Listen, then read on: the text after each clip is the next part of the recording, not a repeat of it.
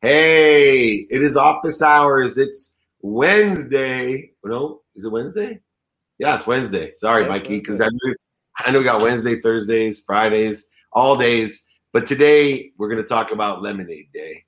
So we got Nicole Cassier Mason, uh, Mason, even better, CEO of Lemonade Day, lemonadeday.org. All right, there's your. This is you know my kind of day. You got Arnold Palmer's, you got John Daly's, and you got Straight Pink, Strawberry. What is Lemonade Day, Nicole?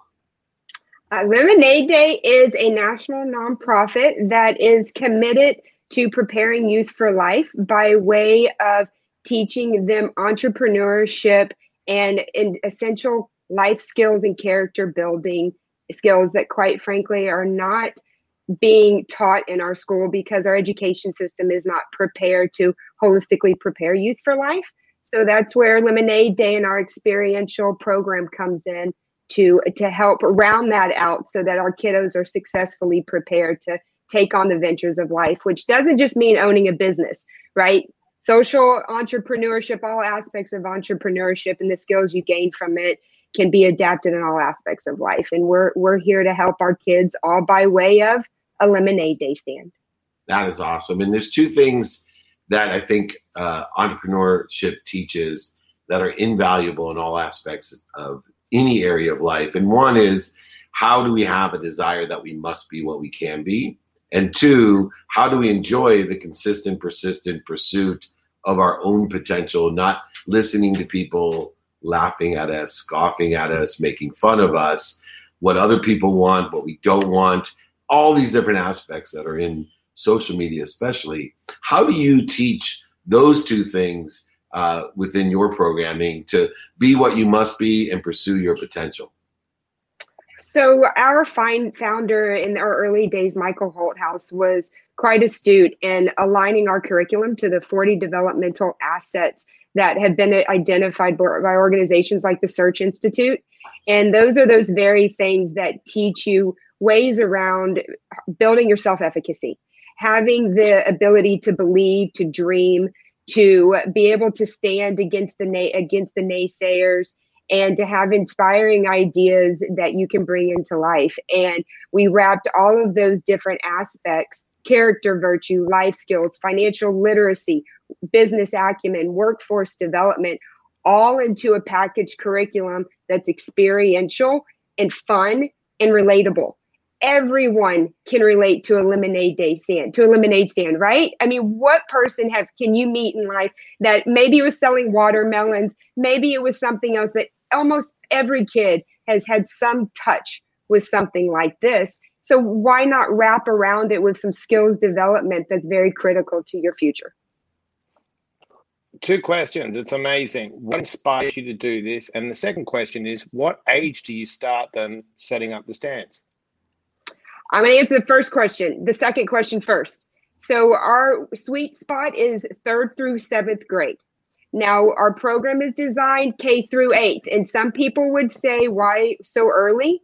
There are studies beyond belief, especially over with our friends at Cambridge and Oxford, that show by the age of nine, you have got to be imparting these valuable lessons on kids in order to set them up long term most of our programs around financial literacy aren't introduced into high school, and most of them then aren't wrapped with some of the experiential pieces.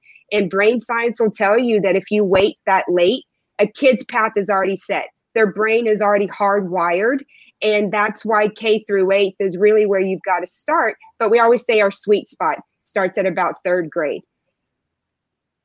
and you know uh, through- uh, your and your other question though about what keeps me going Inspired. with this what inspires me. So i come from a family of entrepreneurs. Uh, my i'm a first generation college graduate. My parents worked their way up to owning their own business. So successful they were able to retire at an early age. And it's a gene that lives throughout my entire family. So it was something that was pretty naturally brought up that if you want to achieve something in life and you want to be able to dream and dream big, you got to work hard for it and pursue it. So I call myself a social entrepreneur now heading up a nonprofit. I love it. And, you know, it's interesting because education, uh, has changed its brand within the context of entrepreneurship. Um, and you know, growing up in my family, I was exact opposite, right? The the um, you know fetus wasn't fully developed till after graduate school. You either a doctor, a lawyer, or a failure. If you were an entrepreneur, you you know went to go see a psychiatrist about therapy that must be necessary. That you don't need secure, security and stability in your life, so something may be wrong with you, um, and your religion may have just kicked you out of the church or temple, whichever way it goes, driven by guilt. All the things that you see. Now, I'm blessed to be around I'm Chief Chancellor of Junior Achievement University, blessed to be around a ton of entrepreneurs. Since you are the first generation college grad, what is your perspective on education, formal secular education, uh, going to college, for example, for young entrepreneurs?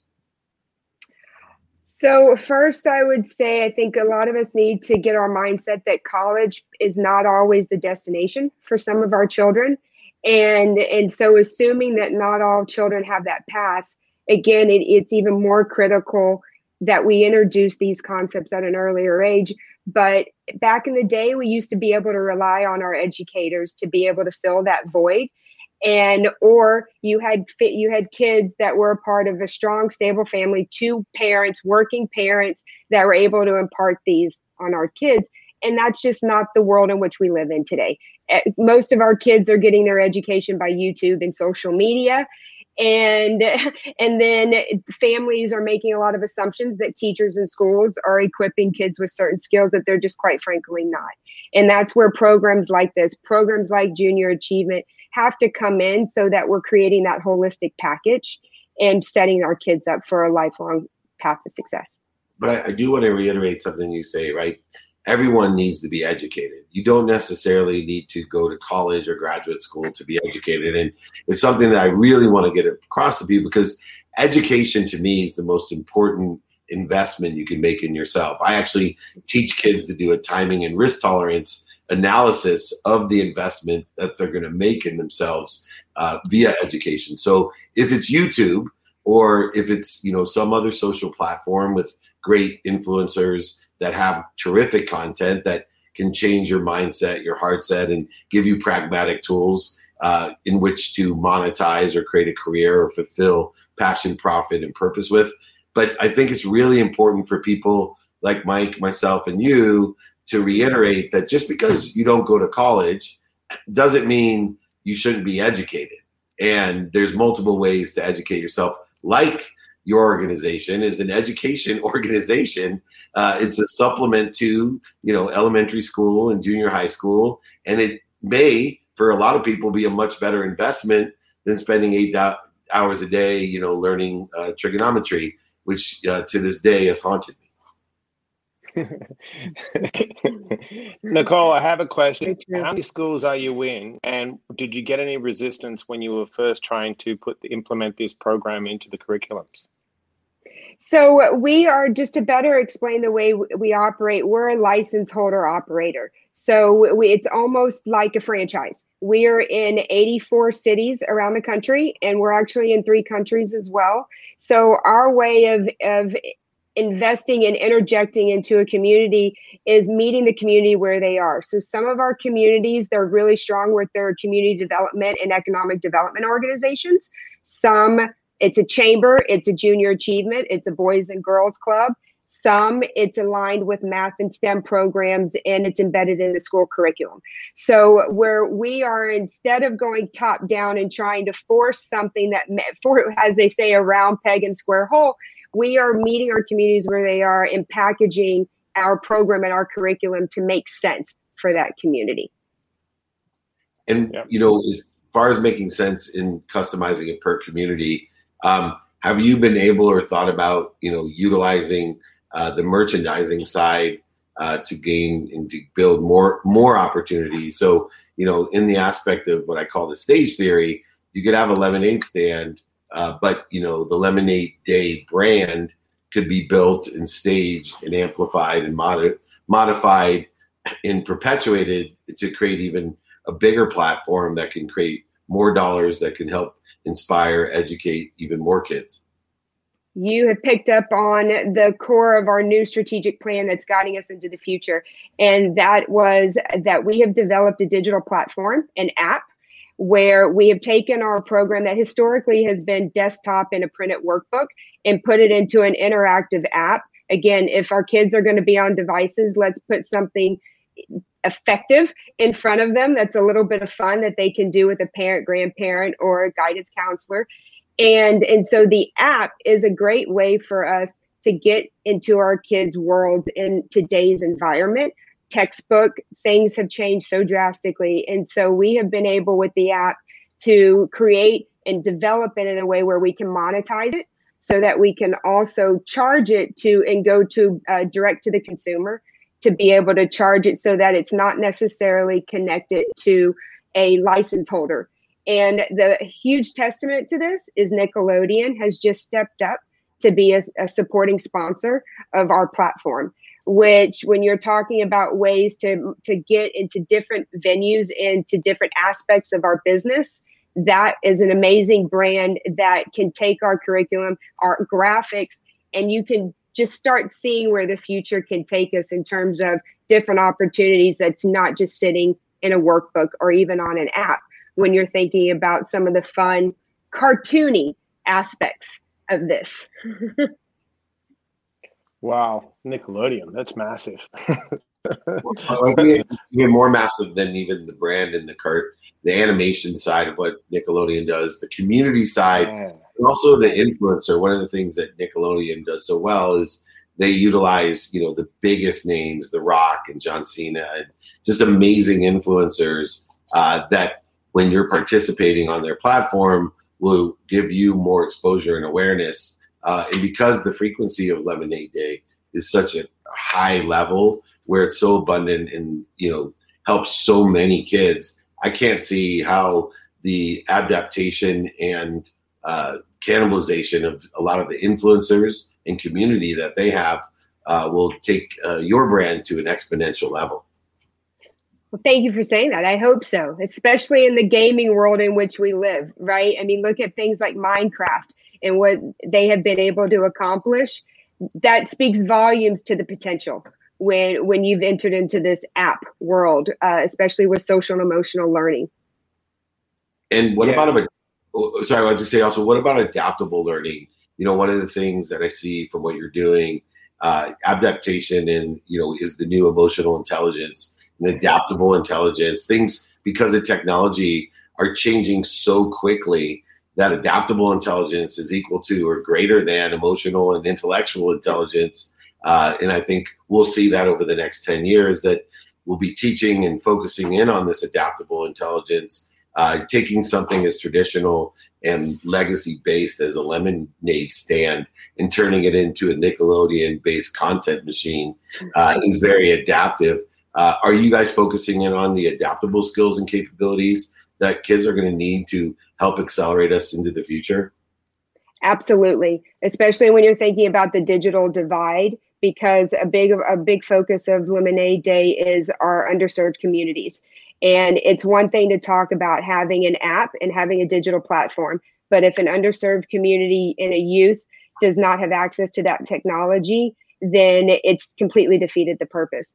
So that is a way that we are really looking by way of our new strategic plan that we are looking into finding ways to again take our curriculum and adapt it to different communities and different needs. And that with what COVID has brought on with the horrific educational learning loss, I foresee a future where you're going to have much more kids out of a classroom setting that are eager to get their hands on this experiential curriculum. Wow. Well, we certainly appreciate you coming on. Certainly, as Chief Chancellor of Junior Achievement University and working so closely uh, and with in the same mission as you to help prepare youth for life uh, through the fun and proactive and experiential programs that you guys are creating. Uh, you know, whatever you need, all you need to do is ask. We'd love to have you back on and share some success stories as well. LemonadeDay.org, O-R-G uh, please reach out to Nicole. Thank you so much for your service. Thank you so much. I appreciate the attention. we love having you. Thank you. Love you. Thanks. Bye. All right. Bye. How cool. Yeah. Well, I mean, you know, Jay is a big part of my life. Um, so anything that complements and helps assist in empowering financial literacy, adaptable education, you know, the newfound way of applying our capabilities and our skills and our desires to what actually we can do today, not some facade of you know trigonometry. Uh, you know, is especially important to me. Uh, anyway, we got another fantastic guest. Vispi is here to join us.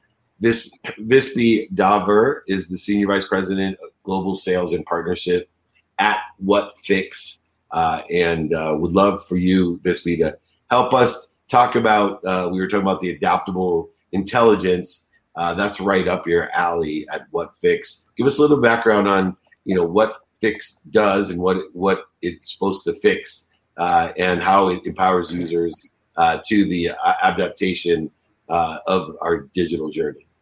I will do that, David and Mike. So, first of all, thanks for having me, and thanks uh, for all your listeners as well. Uh, you know, when uh, when you're a new employee or you're a new user of a software product and uh, you're trying to navigate through it and you don't know what to do, um, you've joined a new company, you, they've given you the, your HR software or your sales software, etc and now you're supposed to learn it on the fly or read some videos or, or access some articles. So we eliminate the need for that entirely. What we have is a digital adoption platform. It's a layer that sits on top of all these softwares and guides users through contextually, which means based on who you are and where you are and what you need to do. So let's say I'm a new employee, I log in, I join, here's my first day. The incumbent HR process is here's a stack of PDFs to fill out our way is here's a walkthrough that guides you through what you need to do in each of your systems. That could be um, uh, configuring your profile, ordering your laptop, ordering your uh, phone, etc. All of that done almost automatically. So you're onboarded faster. That's one use case. But the idea is every employee at a company, on average, has about 15 software applications they have to master. And after they're onboarded, they keep having to use this and we prevent them from leaving the software. We guide them through what to do, as they call us, uh, interactively, contextually in the software itself. Wow. yeah, I, I, wish I could. I wish I could show you, Mike. Uh, given That's that, uh, given that response, yeah. Well, I mean, it's just so brilliant because you're right. People get they get overwhelmed. They've got a new job. They've got all these things they've got to learn, and they're deer in headlights. So, yeah. what gave you the inspiration to come up with such a brilliant idea? Yeah, it was actually our two founders were working as as so often happens in startups. They were working on another idea entirely. And while working on the other idea, those users said, "Hey, here's a much better idea. Try this instead." And we they did that about 6 years ago, and today it's a real category with hundreds of Fortune 500 companies treating us as a what they call their employee experience layer which is the common layer that guides employees through everything they need to do in their particular software application. And um, uh, we're in the, you know, one of the uh, descriptions of the podcast is looking at companies in scale and growth phase. And I was trying to think of how best to describe our scale and growth. And today, our HR team did a analysis of how many people they've hired uh, this year, and the answer came out to one and a half people per working day for the company. That's the scale and growth that we're at. So we're at about 600 people, growing at one and a half per day, uh, at roughly from a scale standpoint. And, and you know, it's not only the growth of what most people would think of customers, but I love to use the word client because a client is someone that I work with and through. I don't sell to.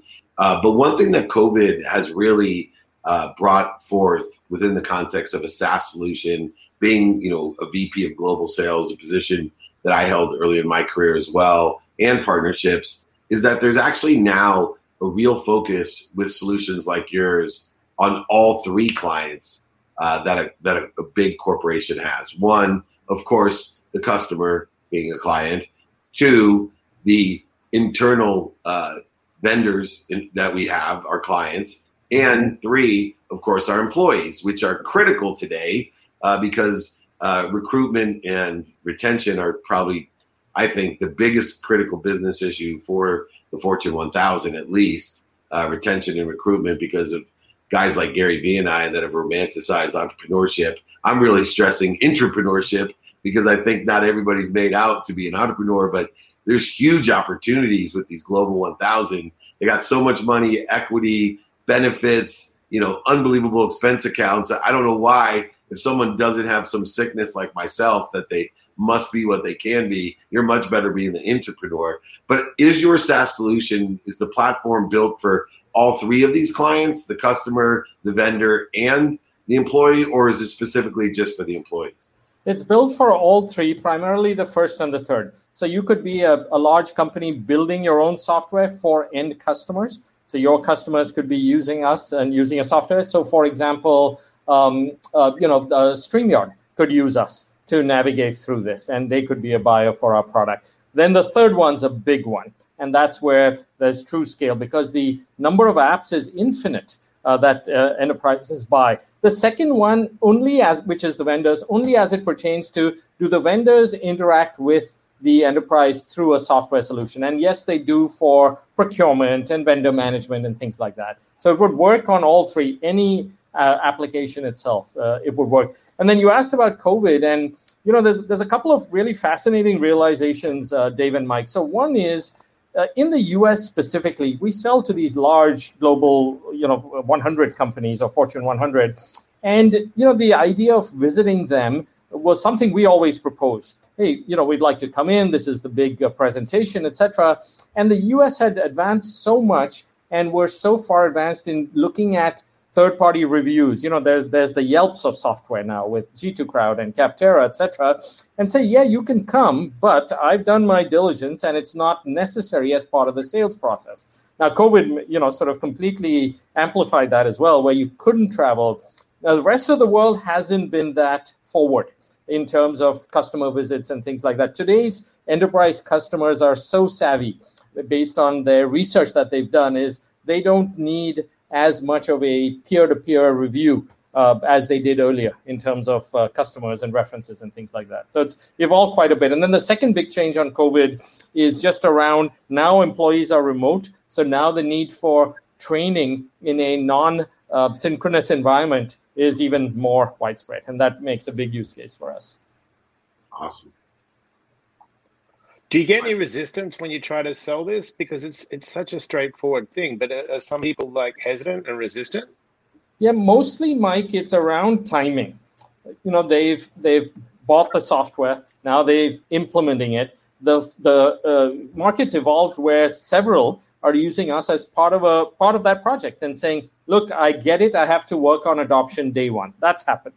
Um, but mostly, it's around. All right, I've got to do all these things. I've got to implement it, get it live, and then I can focus on this. So it's always timing um, in terms of when to start. Now, and the the other sort of positive thing is once you've started with one, then that roller coaster occurs where it's just continuous, more apps, etc., being added. So timing is one, prioritizing it and timing it is one.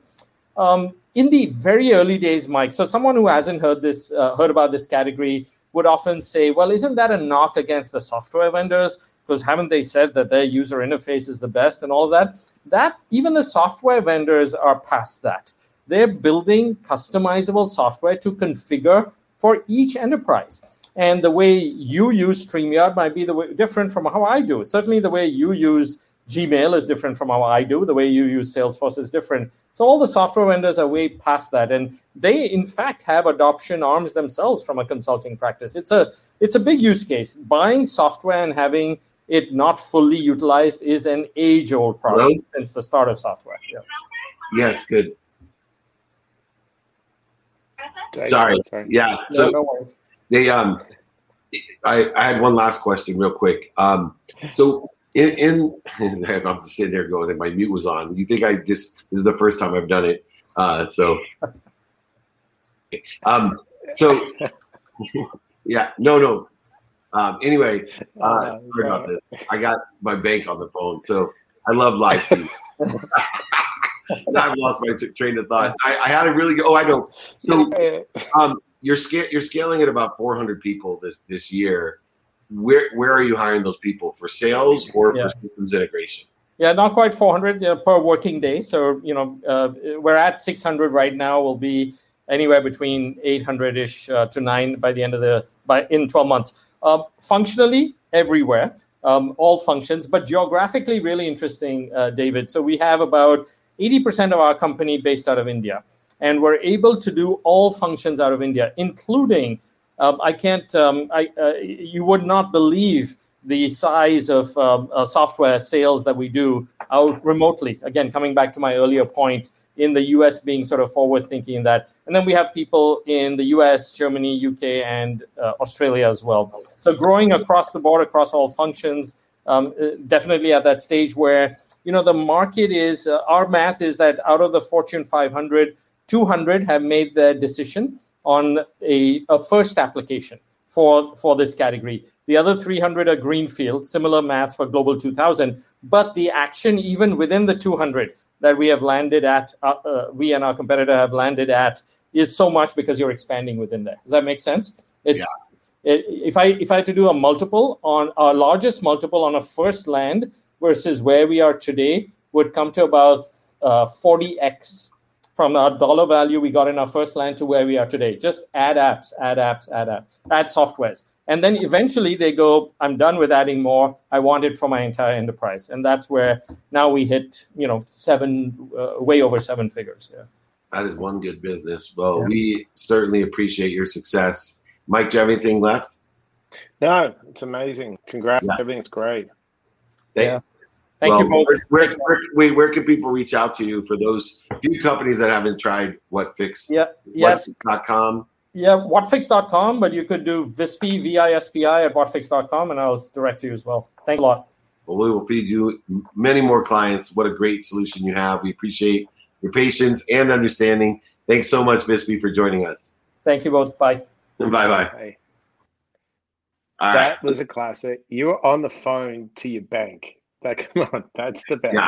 Well, my wife would have killed me if I didn't take that because uh, I just to show you, right? It, it's the real world out here, and lesson learned uh, as we get to the end of the day. Anyway, all right, Mikey, takeaway of the day. Besides, don't answer the phone when you're on TV. No, no, no. The takeaway of the day is adaptability because you had to adapt. I was ready. I had a rough day. I had a kid that wanted to kill himself and my day was like, I thought this kid was gonna.